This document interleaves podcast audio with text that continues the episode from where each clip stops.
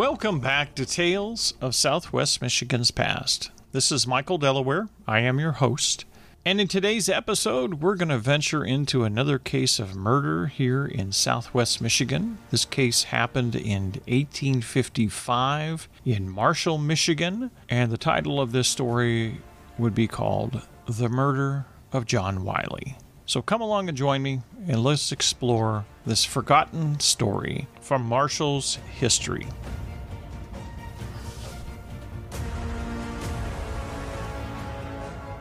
So on November 13th, 1855, in the quiet village town of Marshall, Michigan, shots rang out at the home of a man by the name of Reuben Welton Pendleton while he was away on business in Chicago. Now, the events of that evening would leave one man dead and another man being sentenced to life in prison. And the owner of the home wasn't even in town. So, we're going to dig into this a little bit here and talk about this intriguing murder tale. But before I begin, I should let you know that this story is going to be published in a collection that I have coming out in a book on true crime, and it will be coming out in the spring of 2024. So I will certainly be making the big announcement on when it's available, probably in season three of this podcast. But I wanted to share this story with you tonight and give you some of the details. So, to the residents of the city at this time in history in 1855, the tragedy of that night was shocking and initially somewhat of a mystery. The trial that would eventually unfold in the coming months would also add clarity to all that led up to the incident, but the story in itself would be something that the homeowner, Reuben Pendleton, would prefer to have kept it in confidence. In other words, this is a background story that he would have preferred to have been kept in secrecy and not aired out in the public forum because this tragedy was brought about by the infidelity of his wife, and it was driven by the tempest of his own jealousy. Reuben Pendleton was a cabinet maker and he owned a brick house in Marshall, Michigan. And the house itself was described as a very handsome property and he was originally from Connecticut, and he was known among his friends in Marshall as Old Jure Pendleton. His first wife was Sarah Ann Darling, and she passed away in April of 1848 at the age of 31. She left him with two children. He married again the same year as his wife's death to a 20 year old woman by the name of Caroline Pringle. Now, Reuben was 36 at this time, and together they would have a son. Now, Reuben occasionally took on boarders, and renting out rooms was something that was done quite often with homeowners for extra money. And one boarder that took up residence was John Wiley. Now, he worked for the Michigan Central Railroad and he was somewhat of a wild and frolicking engineer, and he came to live in Marshall in August of 1855. Now, John, he was apparently quite the charmer, the ladies' man extraordinaire. And instead of just renting the room and going about his business and going to work and so forth, he took a particular interest in Caroline Pendleton, Reuben Pendleton's new young 20 year old wife. And he began to call her on a first name basis Kate. Now, the two began to engage in what was known during the Victorian era as unlawful intimacy. And that was the term for extramarital affairs during that time. They were having their romantic tryst. Mwah. It wasn't long before Reuben discovered their secret. And boy, was he angry. Reuben ordered John to leave the house and he forbade him from ever returning to his property. Now, John responded by this demand and order that I will visit Kate whenever I take a notion, and the devil can't stop me. This insolent response only further infuriated Reuben Pendleton. But John Wiley did leave the house and he went to stay with a friend from the railroad by the name of William Plummer on September 4th, 1855. So he was less than a month living at the Reuben Pendleton house. And he returned the next day with Mr. Plummer to pick up his trunk, which had guns in it, and other personal effects the following day. Now, Mr. Plummer said that he lived with him during that time, and on occasion he would sleep on the train cars, which was part of their job over at the railroad. Now, Mrs. Pendleton did not want anything to do with Reuben's decrees concerning John Wiley. She liked having him around. So, whenever Reuben would leave town, John Wiley would stop by to visit, often by her invitation. You can kind of see where this is going, right? So, Reuben suspected this was happening, and in November of 1855, he'd had enough. He had to go out of town again, this time to Chicago on business for his cabinet business, and he gave his brother Increase Pendleton, yes, that was his name, Increase Pendleton, and he also told another friend by the name of DeWitt Horton that he wanted them to look after his house while he was gone, and he gave them both a key, and he instructed them to keep an eye out for John Wiley. And he urged them that if they found Wiley inside his home while he was gone, to alert the prosecuting attorney, whose name was John Van Arman, there in Marshall during that time, and he would leave instructions with the attorney, and the attorney would know what to do. So these guys watched the house for several nights, and they recruited another man by the name of J.K. Byers to help them out. So all three of them would sit up and watch the house at night. They were eager to catch this guy named John Wiley. They knew him by sight. And on Tuesday night, November 13th, three days after Reuben had been out of town, they were watching the house and they detected none other than John Wiley inside the home. And indeed, Mrs. Pendleton was there as well. Oh, this was something they couldn't stand. They had to act on it. They had to defend their friend, Reuben Pendleton. So Wiley had somehow sneaked in and wandered over, and he told his friend William Plummer where he was going that night. And Mrs. Pendleton, as it turned out, had invited him to come on inside when he stopped by. So the three men approached the house with the intention of entering the home and arresting John Wiley. They were going to just drag him over to the prosecuting attorney and say, you know, here's this guy. We found him inside Reuben's Pendleton's home. Let's get him thrown in jail. That was their thinking, I suppose. Um, they didn't have really any legal way of doing this, and there really wasn't uh, a thought in their mind to call the sheriff and just let him handle it. But no, it was they were going to take care of it themselves and arrest this guy. So DeWitt Horton was armed with a Colt revolver pistol when he approached the house. He had been advised by Reuben not to go into the house unarmed, as Wiley was known to carry a double barrel shotgun and sometimes a pistol when he was in the home. So he wanted to make sure that, you know, Mr. Horton had something to defend himself with. So he grabbed his Colt revolver pistol and he had it on him. So they walked up to the house. They sneaked up on the porch and they tried to open the door by placing the key in the lock. And you know what happened? They discovered the keyhole had been filled with lead. Oh, what to do, what to do? Well, they decided to break the door down and entered the home anyway. So they kicked in one of the door panels, reached in, and forced the lock open. And with a loud crashing noise when they did this, they began shouting Wiley's name. And as soon as they entered the home, the candle lights in the foyer were suddenly extinguished. DeWitt Horton, the first one inside, was immediately knocked down by someone unknown in the darkness.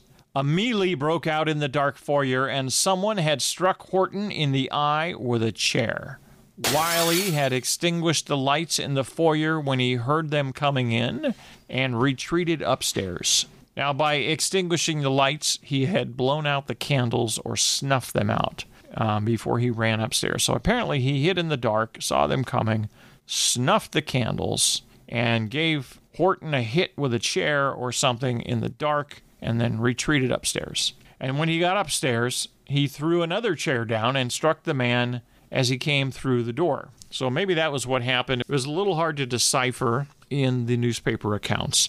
Some accounts said that he was in the foyer and struck him with the chair. Others say he threw it down the stairs at him into the foyer. So let's assume he snuffed the candles, ran up the stairs, grabbed a chair, and threw it down because he knew these guys were coming for him. Obviously, they were making a ruckus and yelling his name. So when Horton had charged through the door with such tremendous force and was several feet into the foyer, he was hit. He retreated eight or nine feet backward and he drew his pistol. Wiley was holding a light in one hand and waving a chair leg in the other at the top of the landing. And he commenced to charge down the stairs when Horton retreated backwards and pulled out the gun. Horton fired several shots at Wiley in his general direction. One bullet struck him in the stomach. The others must have just missed and hit the wall behind him or something. So Wiley, when he made it down the stairs, struck Horton with the chair leg again, and Byers, who had come in right behind Horton, interceded and delivered some punches to Mr. Wiley. So by then, the shot that struck Wiley in the abdomen was beginning to take effect, and he doubled over in pain and fell down on the floor. And so that was kind of the end of the fight. Uh, there's a wreck chair in the foyer. Wiley's laying on the foyer floor, doubled over in pain, and Horton has quite a bloody face from being hit in the face with a chair. And Byers had some uh, blows that were exchanged between him and Wiley, so he had some bruises on his face and also some bruises on his knuckles from having hit Wiley. So the county sheriff, whose name was Dixon, was called, and he arrived on the scene. And he described the foyer as being scattered with fragments of chair all over the place, and Horton had cuts on his face and one eye was swollen. So Dixon went over to Wiley and asked him if he'd been shot, and he replied, Yes, in the bowels. I have been given a death blow. Wiley then told him what happened. He said that Horton had rushed in. He began ascending the stairs, and he asked him what he was coming in for, and Horton had replied, My God, I'll let you know. And he claimed that that is when he threw the chair that broke across Horton's face. He then charged back downstairs, and Horton had shot him.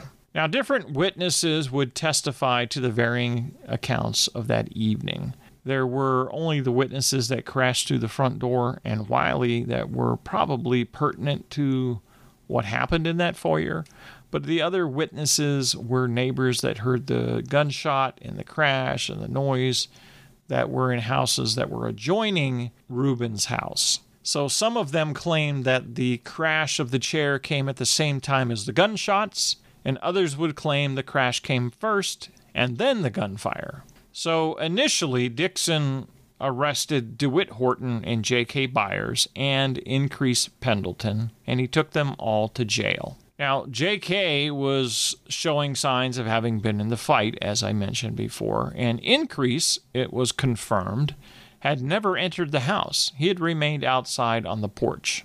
And so he was initially charged as an accessory, but he would be later released before the inquiry hearing ever took place. Now, John Wiley would see a doctor and the bullet would be removed. However, his intestines had been pierced, and medicine during this time wasn't very advanced and he ultimately died a short time later. Now, there were some accounts that said he died two days later from his injuries, and there were others that were indicating that he died later that evening or early the next morning. So it's not very clear as to exactly when he passed away, but he did die from the bullet wounds. And it was likely from internal bleeding or infection. And his body was returned to his family in Richland County, Ohio and buried in Mansfield Cemetery over in Mansfield, Ohio. So the official inquiry that followed would air out the affair with John Wiley and Mrs. Pendleton. Now, Reuben Pendleton's conflict with his wife and his instructions to his brother and DeWitt Horton would also come out in the hearing. Now, during the hearing, something interesting happened. Mrs. Pendleton was put on the stand and she was questioned intensely about the affair.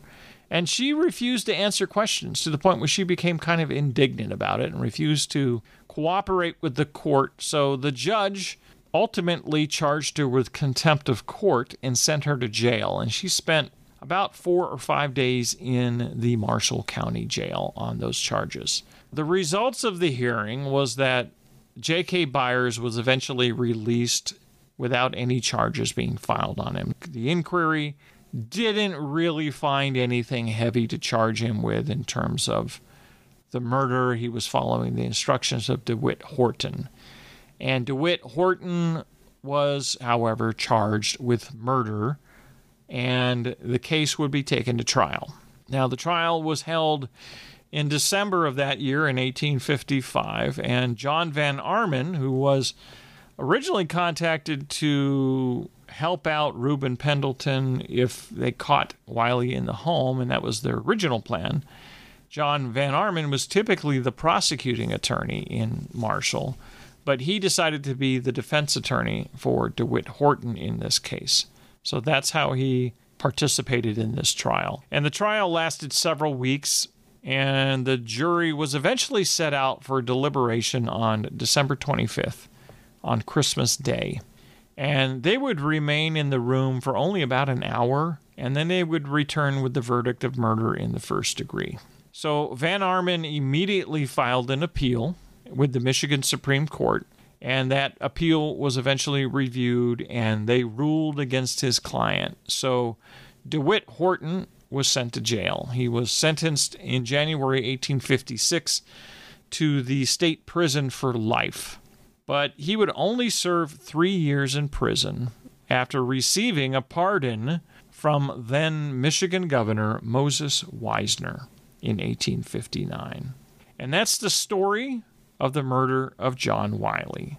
It's not a very long one, not a very dramatic one, but it was just interesting details about a little bit of infidelity over in Marshall and a little bit of gunplay and a little bit of jealousy. The brother of the slighted husband and some friends were trying to do what they could to protect the interests of Reuben Pendleton when he was out of town, I suppose you might say. And um, it's just a very interesting story to look at, and there's a lot of different layers to it. Um, Reuben Pendleton would live until the late 1870s and then he would pass away. And I believe he's buried in Oak Hill Cemetery in Marshall and I didn't really track down where DeWitt Horton wound up or if he ever returned to Marshall following his release from prison. Oftentimes, they wouldn't return to their own former communities because of the stigma attached to that, and it was a little hard sometimes to find out where they always ended up at. But um, that is the story of the murder of John Wiley, and I hope you found it interesting. And as I mentioned before, this is going to be in a collection that I have put together on true crime in the Victorian era in southwest Michigan. This is one of the stories. In fact, I think it's the only story I have in the book that is uh, precisely in Marshall. There are other stories that are in other counties in the collection. I've got one story that's a very big one over in Jackson. There's another in Eaton County and Eaton Rapids. There's some down in Branch County and there's some over in St. Joseph County, and even there's one story that overlaps Berrien and Cass counties. So, uh, and also one in Kalamazoo, and another up in Barry County over in Hastings. So, I've tried to cover a lot of different stories around the region, including Battle Creek. There's a nice selection for my fans out there that are listening from Battle Creek that uh, will really get you going in this true crime collection. So, and they're all kind of different and some are more dramatic and involved, and some are outright crazy series of events. And it took quite a bit of doing the research. I've been researching for about two years on some of these stories. Some of them I researched in the last six months to uh, include them in the book. And it's been a project I've been working on in the background for many, many months now. And Marshall plays an important role in many of these stories because that is where a lot of the trials in Calhoun County were held during that era. So it's kind of important. So that book will be made available through History Press, and they are telling me they're going to target to have it released in the first quarter of 2024. But that's going to do it for today's journey through history looking at the story of the murder of John Wiley. If you enjoyed today's episode, please be sure to leave a rating and a review on whatever app that you are listening on. And if you'd like to reach out to me, you can always find me at michaeldelaware.com. I'm always happy to hear from my listeners. And be sure to check out my program that's happening at the Battle Creek Regional History Museum at the end of this month.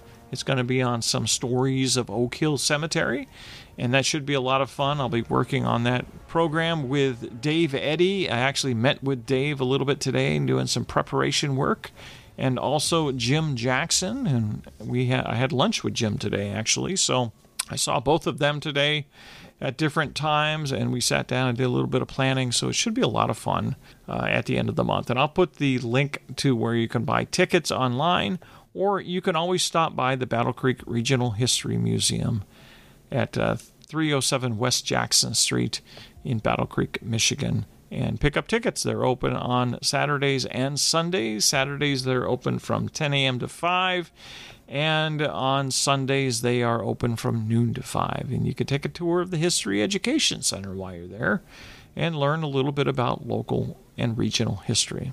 That being said, until next time when we take another journey into yesterday and we explore even more fascinating tales of Southwest Michigan's past. Thank you for listening.